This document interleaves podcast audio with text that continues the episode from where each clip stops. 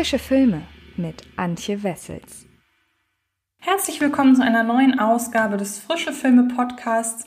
Und äh, ich möchte gar nicht lange drum herum reden, außer dass ich hoffe, dass ähm, ihr schon in die anderen Podcasts reingehört habt, denn neben dem Film, den ich in dieser Ausgabe bespreche, bespreche ich in den anderen Folgen des Frische Filme Podcasts unter anderem noch The Witch Next Door und Der letzte Mieter. Hier geht es jetzt aber um eine Wiederaufführung und zwar um die von Inception, der in diesem Jahr zehn Jahre alt wird und vermutlich auch so im weitesten Sinne im Rahmen des Tenet Kinostarts auch so ein bisschen den Weg noch einmal in die Kinos gefunden hat und ähm, ich gehe stark davon aus, dass ihr den Film allesamt kennt, aber für diejenigen, die überhaupt nicht wissen, wovon ich rede, werde ich jetzt gleich einmal den Inhalt zusammenfassen und danach mich des Films ein wenig annehmen auf die Art und Weise, wie ich ihn heute sehe. Und ähm, ob er über die Jahre zugenommen, abgenommen hat in meiner Gunst oder überhaupt generell, wie ich zu dem Film stehe. Nun aber erstmal für alle Unwissenden einmal kurz eine Zusammenfassung des Inhalts, denn wir befinden uns in einer nahen Zukunft, in der sich eine neue Form der Kriminalität gebildet hat. Durch eine neuartige Technologie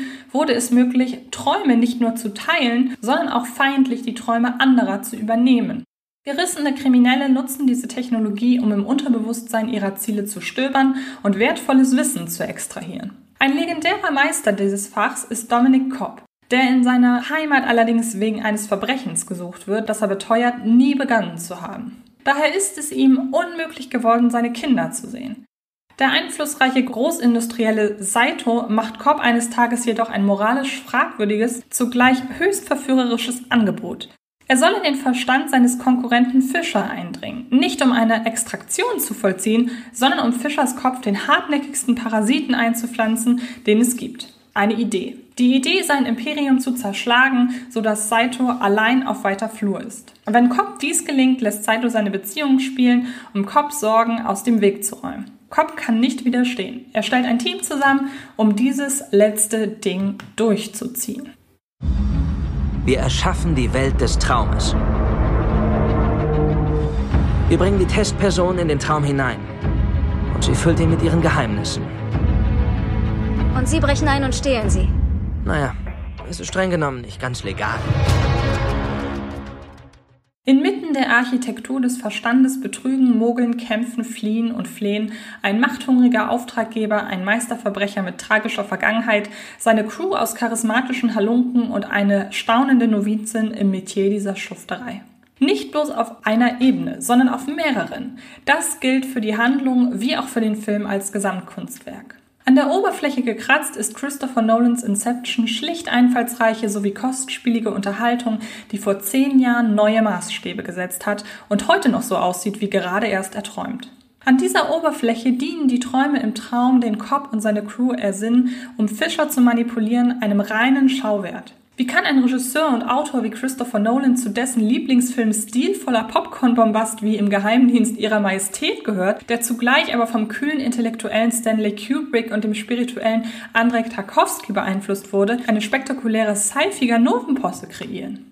Indem Nolans Acht nicht nach einem Einbruch zu einem Versteck fliehen, dort auffliegen, die Gegenseite bekämpfen, erneut fliehen und dann im großen Finale schwer bewaffnet den nächsten Bruch machen, sondern indem Christopher Nolan ein erzählstilistisches Gimmick erfindet, um die zahlreichen bei einem Blockbuster nahezu obligatorischen Action-Set-Pieces nicht bloß aneinander zu reihen, sondern auf, ach, ineinander zu stapeln. Was ihm als Sprungbrett dient, inszenatorisch herausragende Wege zu gehen und einen Film zu kreieren, der hauptsächlich aus einer immer weiter eskalierenden Parallelmontage besteht. Szenen gegeneinander zu schneiden, um so ästhetische Bilderreigen zu erzeugen und die Spannung nonverbal in die Höhe schnellen zu lassen, ist eine Fingerfertigkeit, in die sich Nolan offenbar verliebt hat. Handlungsebenen, Schauplätze und Zeitebenen mit dramatischer Konsequenz durch einen opulent konstruierten Schnitt zu vereinen, ist für das Storytelling seines späteren Sci-Fi-Mammutwerks Interstellar unerlässlich. Und es ist gar das zentrale Gimmick von Dunkirk, der stilistische Dreh- und Angelpunkt von Nolans Kriegsfilm.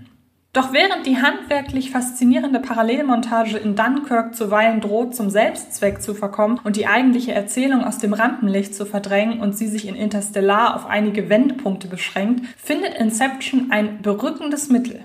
Inception entfaltet durch dieses immer tiefer gehen und sich dann wie von außen selbst betrachten eine immense, konstante Sogkraft. Gleichwohl ist es die Geschichte eines überaus riskanten Schachzugs, auf der der Schwerpunkt ruht. Nicht auf dem Handwerk. Auf der zweiten Ebene ist Inception mehr als nur Hans Zimmers betörend dröhnender Schall und ungewöhnlich in Szene gesetzter Rauch, sondern eine sehr intime kleine Geschichte, die mit furiosem Spektakel gefüllt wird. Nicht, weil sich nur mit Pomp die Kinosessel füllen lassen, sondern weil Nolan den quasi Blankoscheck, den Warner Brothers ihm nach dem überwältigenden Erfolg von The Dark Knight gab, wohlwissend eingelöst hat. Denn kleine, private, intime Ängste fühlen sich für das sie fühlende Individuum eben nicht klein und nebensächlich an, sondern erdrückend, allgegenwärtig und bombastisch, was nur wenige Filme über Trauer, Reue und Schuldgefühlen so widerspiegeln können. Nolan jedoch konstruierte mit Inception dieses filmische Oxymoron der riesig großen Kleinigkeit. Protagonist Cobb kann sich nicht von den bedrückenden Schatten einer bedauernswerten Vergangenheit lossagen. Sein Gram sucht ihn immer wieder heim und bedroht in Verkörperung der sinnlich sinistren Mel sowohl ihn als auch sein Umfeld. Was Cobb sich nicht eingestehen möchte, geschweige denn anderen gegenüber ansprechen könnte. Er internalisiert seine Konflikte, sein Ringen damit, dass es seine Spezialität sei, ständig die Kontrolle zu haben, er sie aber einst auf fatalste Weise verlor. Während man träumt, fühlt sich alles real an. Dass irgendwas merkwürdig war, erkennen wir erst, wenn wir wieder aufgewacht sind. Sie hatten die Verantwortung, Sie sind nicht darauf vorbereitet! Ich hab's unter Kontrolle.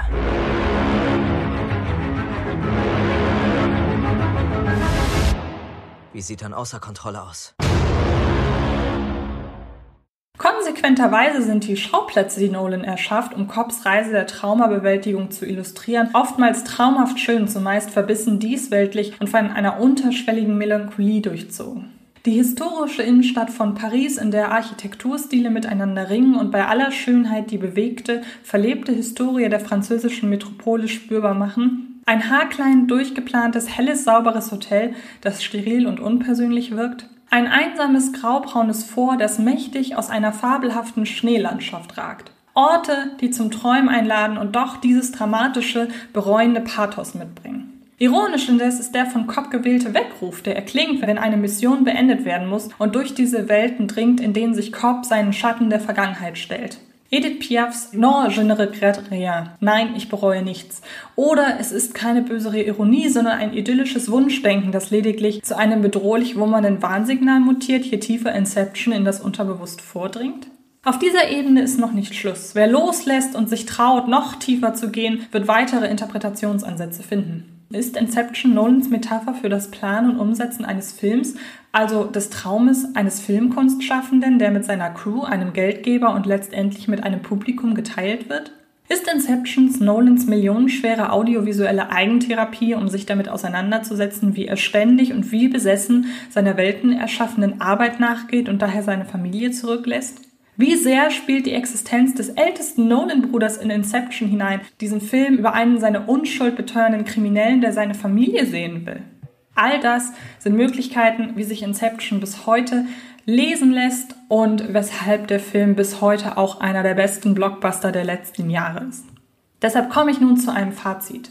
Filmfanate werden zwangsweise ihre persönliche und unvergleichliche Gedankenreise durchmachen, an deren Ende eine durch und durch individuelle Interpretation wartet. Mit einmaliger Gewichtung der angerissenen Themen, angedeuteten Ausgängen und gewählten Kunstgriffen. Vermeintlich kam man nicht ganz von selbst auf diese Gedanken. Dabei stammt die, die, Saat jeglicher Lösungsansätze auf die von diesem einnehmenden Gedankenlabyrinth gestellten Rätsel aus dem Gehirn Christopher Nolans. Er betreibt Inception wie kein anderer. Inception wird aktuell in vielen Kinos erneut aufgeführt und ist natürlich auf sämtlichen Streaming-Plattformen als VOD erhältlich und natürlich als DVD und Blu-ray. Ich bin sicher, ihr kennt den Film alle und wisst, ob ihr ihn mögt oder nicht, aber ich denke, wenn ihr ihn mögt, dann ist jetzt gerade die Gelegenheit, ihn sich noch einmal im Kino anzuschauen. Und ähm, wenn jemand den Film noch nicht im Kino gesehen hat, dann ja erst recht. Ich hoffe sehr, dass euch diese längere Exkursion zu diesem Film gefallen hat und hoffe sehr, dass ihr ins Kino geht, wie immer, und dass ihr euch die weiteren Ausgaben des Frische Filme Podcasts anhört oder die euch die Videos anschaut auf dem Fred Carpet YouTube Kanal. Wie immer findet ihr uns auf sämtlichen äh, Social Media Plattformen, Instagram, Twitter und Facebook und auf fredcarpet.com findet ihr alles weiß auf schwarz, alles darüber, was aktuell in der Welt der Filme so von sich geht. Und ähm, dann hören oder sehen wir uns hoffentlich demnächst wieder in irgendeiner anderen Ausgabe von Frische Filme. Ich freue mich sehr und wünsche euch sehr viel Spaß im Kino. Das war Film ist Liebe, der Podcast von Fred Carpet.